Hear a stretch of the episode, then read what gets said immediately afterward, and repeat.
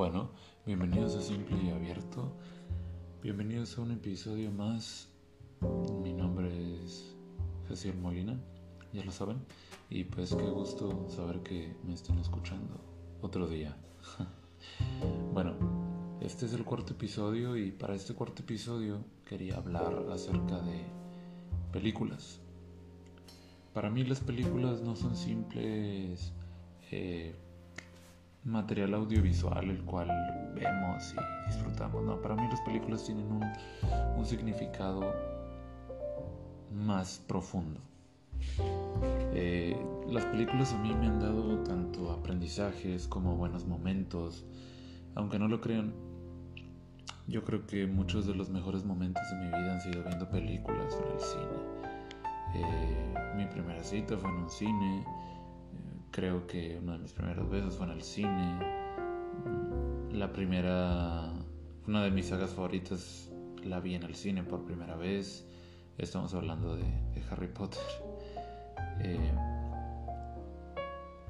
hay películas que me traen tantos recuerdos como estar con mi mamá sentados en el sofá viendo una película. No lo sé, y películas como Santa Cláusula de Navidad, Mi pobre angelito de Navidad son muy significativas para mí. Mm, recuerdo estar con mi mamá viendo El Hombre Araña, El Hombre Araña 2 de, de esta, de Tobey Maguire y Sam Raimi. Eh, son películas que mi mamá veía conmigo, que no importa, que no le importaba si veíamos una o dos o tres o cuatro o cinco o diez o quince o veinte o veinticinco veces, ella siempre las iba a ver conmigo. Al igual que los X-Men, al igual que que un montón de películas como yo qué sé, Los Piratas del Caribe, que son películas que si bien son, eh, son películas comerciales, que, que, son muy conocidas, pues mi mamá soportaba verlas conmigo aunque no le gustaran. Todo Harry Potter o eh, Back to the Future, Volver al Futuro también, la soportaba ver una y otra. Entonces son momentos que recuerdo muy bien con, con ella. En el cine recuerdo la primera vez que, que fui, la primera vez que, que di un beso ahí, que que fue mi primera cita, cuando he ido a comprar boletos para una premiere y he ido a las premiere. Son cosas que recuerdo tan bien de, de lo que me ha dejado el cine. Así que en este episodio pues vamos a hablar un poquito de, acerca de, del cine, ¿no? Va a ser algo rápido, va a ser una lista, una lista de, de las siete películas que, que yo recomiendo obviamente con una explicación breve de lo que es cada una. Bien, pues antes de empezar, pues debemos saber que hay películas en esta lista que no a todo mundo le va a gustar. La verdad a mí me encanta, por ejemplo, el, cine tipo gangster, el, cine gangster, cine de mafiosos, eh, películas como Scarface, como El Padrino, como eh, Goodfellas, películas de ese estilo, American Gangster, eh, películas de ese estilo son mis películas favoritas, pero yo sé que no a todo el mundo le gusta. Sin embargo, las películas en esta lista no es que sean conocidas o sean de mi gusto, no. O sea, claro que me gustan, pero no son de cine gangster, no son nada de eso. Las películas que están en esta lista son películas que si bien no son muy conocidas, no voy a recomendar mm, nada de Quentin Tarantino, de Quentin Tarantino no voy a recomendar la trilogía de Batman de Christopher Nolan o, otras películas de Christopher Nolan o Donnie Darko o El Padrino, ¿no? Voy a recomendar películas que todo el mundo conoce y que deberían ver, pero que todo el mundo conoce. Voy a recomendar siete películas que, si bien son algo conocidas, no todo el mundo ha visto y no todo el mundo conoce. Entonces, sé que a alguno de ustedes le dará una, una oportunidad a, a alguna de estas películas. Bien, bueno, vamos a empezar. Eh, en el puesto número 7 tenemos a Hide and Seek, protagonizado por Dakota Fanning y Robert De Niro. Robert De Niro es uno de mis actores favoritos en lo personal. Y bien, esta, esta película nos cuenta la historia de, de un psicólogo que afectado después de la, del aparente suicidio de su, de su esposa, decide llevar a su hija a, irse a vivir a, un bosque, ¿no? a una casa lejos de, de, la ciudad. es aquí pues donde las cosas comienzan a cambiar. La niña, la niña dice que tiene un, amigo imaginario que se llama Charlie y, el señor se lo toma muy normal. Sin embargo, cree que es una forma de, expresar los traumas que le dejó el suicidio de su madre, pero sin embargo algo está pasando. De vez en cuando encuentra cosas que están fuera de su lugar, encuentra mensajes en las paredes, escucha ruidos, pláticas con la niña y no se hace normal, ¿verdad? Es una película con un ambiente de suspenso y con un ambiente de misterio muy bien logrado. Eh, tiene una fotografía muy, muy, muy, muy buena. Todos estos, todas estas escenas en el bosque, estas escenas en las cuevas, en la misma casa. Es una película que te mantiene pensando de principio a fin y que sin duda tiene uno de los mejores eh, plot twists o o giros de, trama que, yo he visto en alguna película. Tampoco es algo tan impresionante, pero es algo que no te esperas. Entonces el final es algo muy, muy impresionante. Y, a mí me gusta mucho esta película, por esa razón. Hide and Seek o Mente Siniestra, eh, puesto número 7. En el puesto número 6 pues tenemos una película que salió hace poco y que es igual de este tipo, misterio, eh, suspenso. Estamos hablando de Entre Navajas o Secretos o Knives Out, protagonizado por Daniel Craig, por Ana de Armas, por Jamie Lee Curtis y por eh, Chris Evans, el Capitán, Capitán América. Bien, esta película, si bien no mucha gente la vio, yo creo que fue una de las mejores películas que salieron en los últimos años, en 2019. Es una película pues realmente con una trama muy sencilla que no se desenvuelve más que en una casa y no se desenvuelve más que en base de flashbacks, recuerdos, pero qué buena película, muy buena, la recomiendo 100%. Esta película maneja eh, el aparente suicidio de, del señor eh, del señor um, Thornberry, pero el detective que interpreta a Daniel Craig no cree que haya sido un suicidio, cree que alguien de su propia familia asesinó al señor Thornberry. Es aquí cuando inicia una investigación tipo Clue, tipo eh, al estilo de los, de los libros que, a mí me gustan mucho de Agatha Christie, donde aparece este personaje misterioso de Hércules Poirot. Eh, es, una gran historia, es un, gran guiño a, a ese tipo de cine, a ese tipo de libros, al juego de Clue, vaya, más que nada. Eh, me encanta cómo se manejan todos estos enlaces, todas estas conversaciones, cómo cada uno se traiciona entre sí, cómo cada uno piensa que el otro es, es un tonto o es un imbécil o cosas así. Me, gusta mucho cómo Chris Evans, Chris Evans en su papel es tan descarado, es tan... no lo sé, me gusta mucho y, y es una película que maneja y juega mucho con tu cabeza. Cuando crees que tienes una conclusión, la película cambia todo y resulta que es otra cosa. Sin duda, Ana de Armas aquí actúa increíble.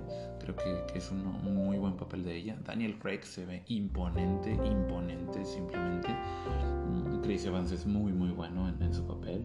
Es, es mejor, a mí me gusta mucho verlo en un papel que no sea el Capitán América y que mejor que sea alguien totalmente opuesto.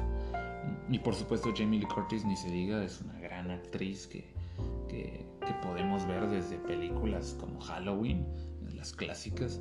Este, entonces, simplemente bellísima, hermosa y súper talentosa como siempre. Bueno, entre navajas o secretos, Knives Out, gran película, se las recomiendo 100%. Ese es el puesto número 6. En el puesto número 5 tenemos En la mira o End of Watch. Sobre esta película que es del género policíaco, del género suspenso y aventura, tengo algo que decir y es que es una película que habla acerca de la amistad y que me gustó mucho en el momento que la vi. Es protagonizada por Jake Gyllenhaal y Michael Peña. Jake Gyllenhaal pues ya, ya lo conocemos de la película de Misterio, eh, de la película de Spider-Man como el personaje de Misterio. Y a Michael Peña lo conocemos por ser Kiki Camarena en Narcos o por ser Luis en Ant-Man. Es, es una gran historia entre los dos, la verdad me, me gusta mucho. Eh, hacen una gran química en, esta película como una pareja de, policías que, que, van grabando todas sus aventuras en la ciudad de Los Ángeles. Es un estilo de, película lo tipo fan footage, pero también tiene planos normales de, película. Eh, es algo que me gusta mucho. Todo esto de que ellos vayan grabando, vayan investigando las, las pandillas de Los Ángeles, las, las pandillas de narcotraficantes, de, sí, claro, de, de narcos, este, de asesinos. Es una película que a mí me gusta mucho, que, que te mantiene todo el, todo el tiempo, te mantiene atento, que tiene diálogos muy, muy bien logrados, escenas muy bien logradas, montajes de, de acción cuando van a salvar a, a, los niños en la casa incendiada. Es una gran escena para mí. Como Michael Peña dice, no importa que no, que no salga vivo, yo lo tengo que intentar, o sea, sin pensarlo, ¿verdad? Te pones en el lugar de los policías, cómo ellos, cómo ellos viven, cómo es su vida, cómo a veces ni siquiera pueden dormir por estar salvando a la gente, ¿verdad? Sin embargo, pues esta película pues tiene su lado bueno y también su lado triste. Es una película que tiene un final fuerte, tiene un final inesperado, pero que te enseña demasiado acerca de la amistad, te enseña demasiado del compañerismo y demasiado de siempre dar hasta tu último aliento por las personas que amas. In the End o, perdón, End of Watch o En la Mira. Bien, ese fue el puesto número 5. En el puesto número 4 tenemos La Delgada Línea Amarilla. La Delgada Línea Amarilla es una película protagonizada por Damián Alcázar, a quien conocemos por El Infierno, claro que hace al Beni, o por La Ley de Herodes, que, que hace a, a, mi compadre, el, el, alcalde de San Pedro de los Aguaros. Eh, tiene muchos papeles muy buenos Damián Alcázar, y este es uno de ellos. La delgada línea amarilla maneja una premisa súper sencilla, pero súper interesante, que ni siquiera yo me había preguntado hasta el momento en que la vi. Y díganme, ¿ustedes se han preguntado alguna vez quién pinta las líneas amarillas que están en la carretera? Bueno, esta película nos lo cuenta. Una, premisa que, una idea que yo digo, wow, ¿a quién se le ocurre eso? Y ponerlo en una película, pues qué buena película.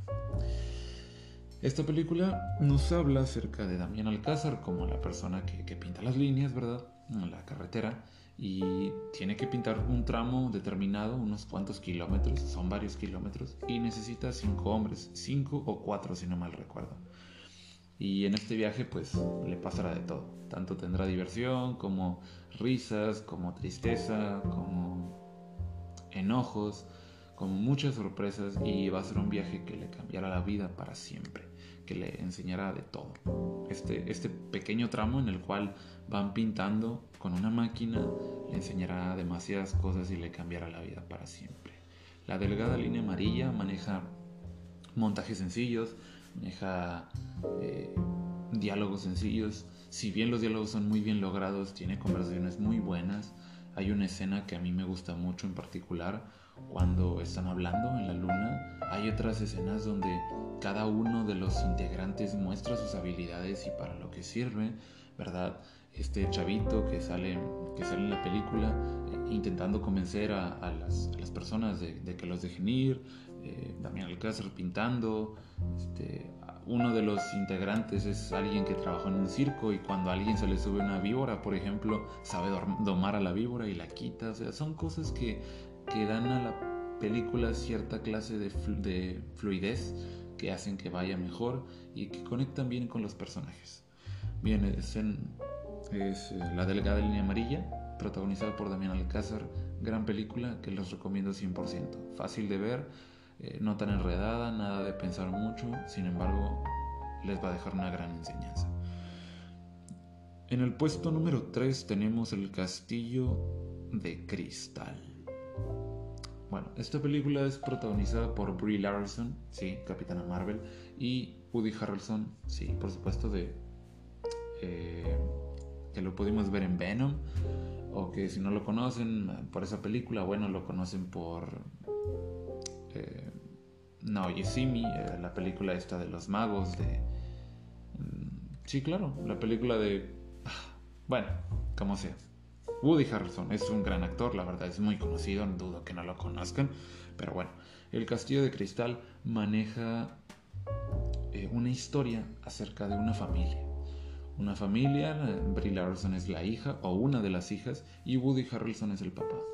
A lo largo de la película nos muestran cómo Woody Harrelson tiene una relación con su hija eh, demasiado bonita, demasiado, demasiado llegadora, demasiado, sí, en ese sentido muy linda. Pero como pasan los años, como pasa la historia, como pasa la película, Brie Larson tiene que crecer, tiene que madurar y dejar a un lado todas estas cosas que algún día su papá le dijo. Alguna vez hay una escena en, donde el papá le dice, si tienes miedo, eh, solo cierra los ojos, saca tu cuchillo y ahuyenta a los monstruos o háblame a mí y yo estaré aquí para ti. Y cuando va creciendo, Brie Larson va, bueno, ya grande, va perdiendo ese encanto, va perdiendo esa idea que alguna vez su papá le dijo. Y creo que es algo que nos pasa a todos, que nos olvidamos de las cosas que hacíamos cuando éramos niños. Y su papá empieza a tener problemas con el alcohol, empieza a tener problemas de dinero. Las, las chicas tienen que trabajar, las hijas tienen que trabajar, tienen que arreglárselas por su cuenta, pero sin embargo su papá siempre tratará de apoyar como él pueda a sus hijas, a pesar de que a veces sí las pueda dejar en ridículo, a pesar de que a veces eh, les grite, a pesar de que a veces eh, sea un mal ejemplo, él siempre tratará de ver por el bien de sus hijas. A mí esta película me enseñó mucho acerca de la familia, mucho de cómo tú no puedes hacer que alguien sea como tú quieres. ¿Sí? Como Tú no puedes hacer que una persona te dé lo que tú quieres, porque esa persona te da lo que tiene. Es un mensaje algo complicado, pero es una idea muy linda de cómo una persona te da lo que es, te da lo que tiene, no lo que quieres. Sí, porque yo le puedo decir a una persona, es que no me entiendes, no, no, no piensas como yo. Pues no, porque esa persona se crió diferente, creció en un ambiente diferente, creció con otras ideas y me da lo que él sabe, me da el amor que él tiene y me da la comprensión que él tiene. Entonces es una película que nos hace ver ese lado de, las personas, de las relaciones. Y por supuesto la recomiendo 100%. El Castillo de Cristal. Puesto número 2 y vamos con una película que es la única que hay aquí de este género del género gangster. Dije que no iba a meter películas de este género, pero bueno, esta no es tanto del género gangster, es más como de em, drama, eh, sí, drama, podríamos decirlo como drama, misterio, suspenso. Bueno, Casino. En el puesto número 2 tenemos Casino. Es una película que es de mis favoritas, por no decir que mi favorita. Protagonizada por Robert De Niro, Joe Pesci y Sharon Stone. Sí, Sharon Stone, la, chica que fue una de las primeras que mostró sus partes en Hollywood en una película. Bueno, como sea, tenemos a eh, Sharon Stone, a Joe Pesci, que mucha gente, mucha gente lo conoce por mi pobre angelito, como Harry, el, este ladrón chaparrito, pero wow, o sea, no me molesta que lo conozcan por yo como Harry de mi pobre angelito. Es un gran personaje, es un muy buen papel y es muy divertido. Pero sin embargo tiene muchos otros papeles en Raging Bull, en Fellas, en Casino, en The Irishman. Es ganador del Oscar, por favor. Tiene tantos buenos papeles eh, y deberíamos pues ver un poco más de películas de él. Tiene muy buenas películas. En fin, Casino. Esta película a mí me gusta mucho y se las recomiendo porque es todo un espectáculo visual. Es un espectáculo visual, es un espectáculo de, diálogos, no tanto de acción, pero sí de historia, de diálogos, de montajes y de, de un espectáculo de luces. ¿Por qué? Ok. ¿De qué nos habla esta película? Tenemos a Sam, a Sam Rothstein, que es un, un gerente de un casino. Ojo aquí, Sam Rothstein es un personaje real, junto con Nicky Santoro, eh, pero están basados en ellos, ¿verdad? Sam Rothstein, interpretado por Robert De Niro, es el gerente de un casino que es manejado a su vez por la mafia italiana. Aprendemos de la mafia italiana, como ellos en secreto controlan los casinos y cómo todo el dinero se desvía de los casinos, cómo la gente que llega a los casinos solo, solamente va a perder su dinero y si no lo pierde, harán que lo pierdan. Ahí es donde entra Sam Rothstein, Robert De Niro, hacer que la gente pierda su dinero, ¿verdad? Este, vemos todo este proceso. Hay una escena que me gusta mucho donde viene un, un un este, huésped desde Japón, juega en el casino, gana todo el dinero, gana todo, todo, todo, todo, todo.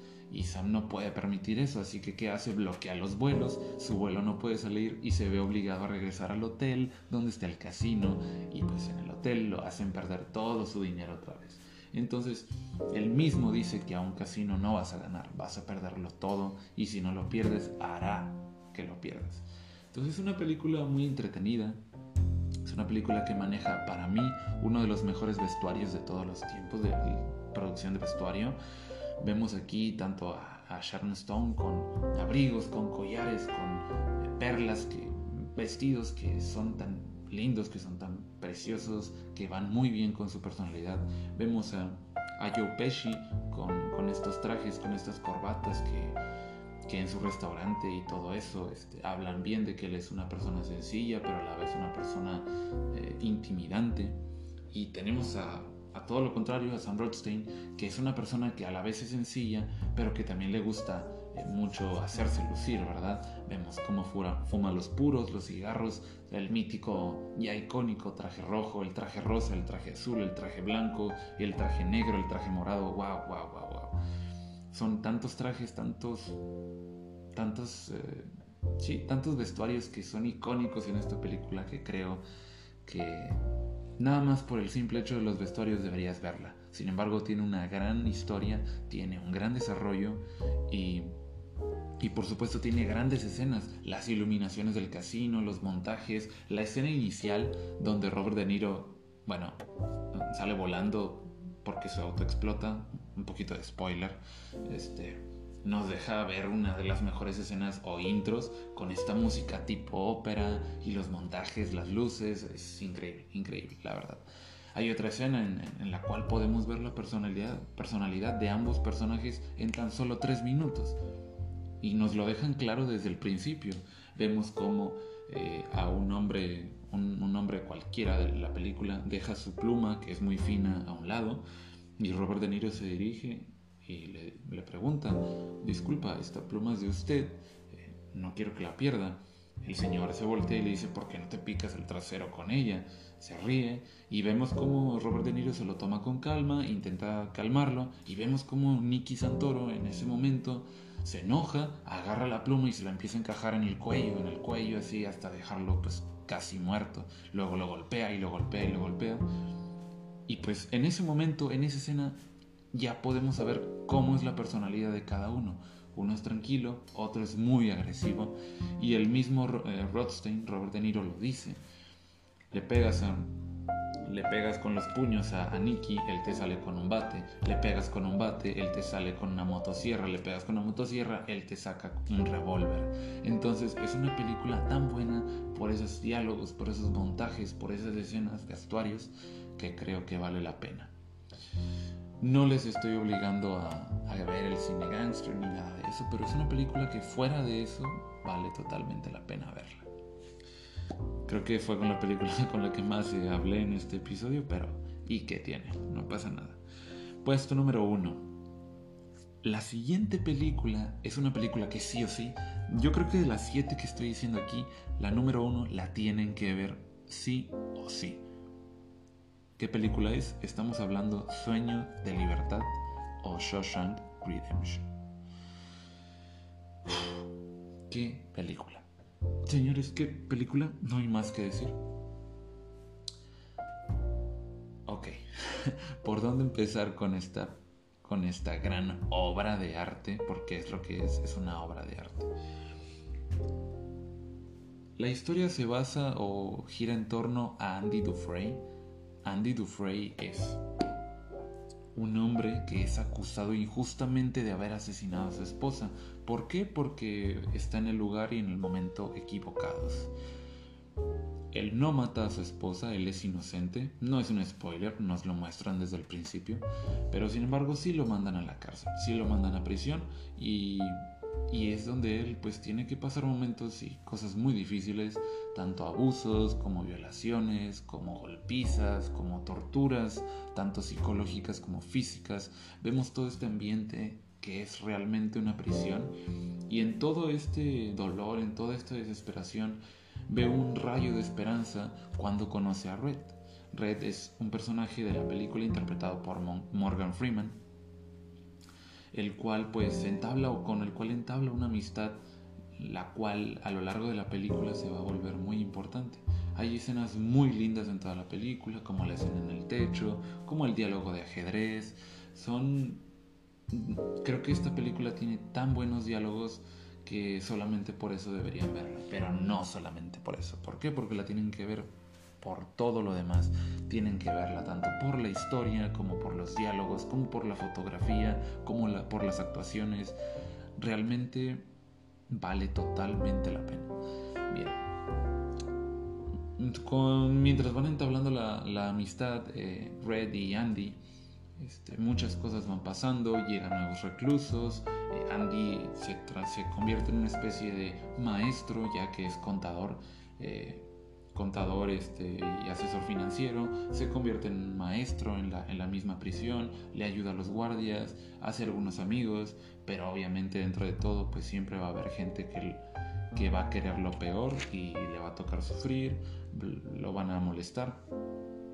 Y es aquí donde él se cansa realmente de la vida que está llevando, porque si bien le va, le va de una buena manera, no es feliz porque está ahí injustamente. Entonces, creo que lo que hace para, para salir de ahí realmente es algo muy significativo, es algo que tiene un mensaje más allá de lo que él hace. Y él nos, nos dice en, la misma película, literalmente con sus acciones, de que si hay un muro que se te interpone, tienes que derribarlo para poder ser libre, para poder ser libre. Esta liberación que él tiene no es algo, no es algo físico, es algo metafórico, es algo espiritual, porque después de toda una vida llena de, de abusos, una vida llena de dolor. Él se libera, pero porque Él así lo ha decidido. Y por supuesto lo que viene después es algo de lo más lindo que yo he visto en alguna película, el significado de la amistad, el significado de una promesa, de la promesa que le hace Red a Andy antes de, que pase lo que pase, ¿verdad? Eh, creo que esa promesa que le hace y cómo la cumple Red es lo que realmente significa la amistad. Este final que tenemos es para mí de los más emotivos, de los más lindos y por eso recomiendo esta película 100%. Entonces, eh, Sueño de Libertad o Shawshank Redemption deberían verla sí o sí. Casino, yo sé que no a todo el mundo le gusta este tipo de cine, pero les aseguro, no las voy a defraudar. El Castillo de Cristal, 100% recomendada, excelentes actuaciones, muy buena historia y muy buenas enseñanzas. La delgada línea amarilla, si quieren ver cine mexicano bueno, vean esa película. En la mira o en The Watch, buenísima también, deben verla, sí, sí la tienen que ver. Hay acción, hay risas, hay drama, hay suspenso, deben verla. Entre navajas y secretos es una película un poco más eh, rápida, un poco más llena de, un poquito de, acción, de, ese drama y suspenso. Te mantiene un poquito más atrapado. Creo que es fácil de ver y lo tienen que ver sí o sí. Y Hide and Seek, No Mente Siniestra, creo que también le tienen que dar una oportunidad. Es una gran película. 100%. Bueno, pues espero les haya gustado. Este, este fue mi, mi top. No quiero decir top, pero sí una lista. Que bueno, creo que a final de cuentas pues es lo mismo. Pero no es las mejores películas de todos los tiempos o mis películas favoritas de toda la vida. Pues no, claro que no. Pero son siete películas que yo recomiendo para ustedes que tienen que verlas porque les van a dejar una enseñanza que yo creo que les puede servir inclusive toda la vida. Muchísimas gracias por escuchar. Espero eh, pronto nos volvamos a, a, encontrar, pronto a volver a estar por aquí. No había subido un episodio porque he estado muy ocupado con, con todo el trabajo, con toda la escuela que, que ahorita estoy estudiando y también trabajo y pues bueno, es un poquito, no difícil, bueno, sí es difícil, pero pues no es imposible. Este, y es un poquito complicado darme, darme un espacio para poder grabar. Eh, sin embargo, pues ya hoy me lo di y aquí estamos. Espero les haya gustado, espero disfruten los siguientes episodios. Eh, quiero hablar acerca de otros temas. Ya como último, quiero hacer un quinto episodio en solitario, hablando, hablando acerca de algún tema. Me gustaría, no lo sé, eh, hacer una especie de transmisión, hacer como mi quinto episodio en vivo, eh, que ustedes hagan totalmente mi episodio y yo hablar de eso y publicarlo, por supuesto. Pero bueno, eh, sea cual sea lo, que haga, pues ya veremos. Eh, espero les haya gustado, espero se la hayan pasado bien y hayan, se hayan quedado con algo, que es lo que siempre digo. Por favor, vean alguna de las películas que les recomendé y bueno. Esto fue simple y abierto y nos veremos en el quinto episodio. Sí, señor. Muy pronto, espérenlo. El quinto episodio va a ser en solitario y a partir de ahí espero que el sexto, séptimo y en adelante, pues ya hablar con, traer algunos invitados aquí al, al podcast, ¿verdad? Porque me gustaría escuchar diferentes opiniones y que ustedes eh, quieran preguntar acerca de algo a los que traiga invitados. Perfecto. Muchísimas gracias por seguir aquí, por haber llegado hasta este punto y pues éxito en todo. Esto fue simple y abierto. Yo soy Jaciel Molina y hasta la próxima.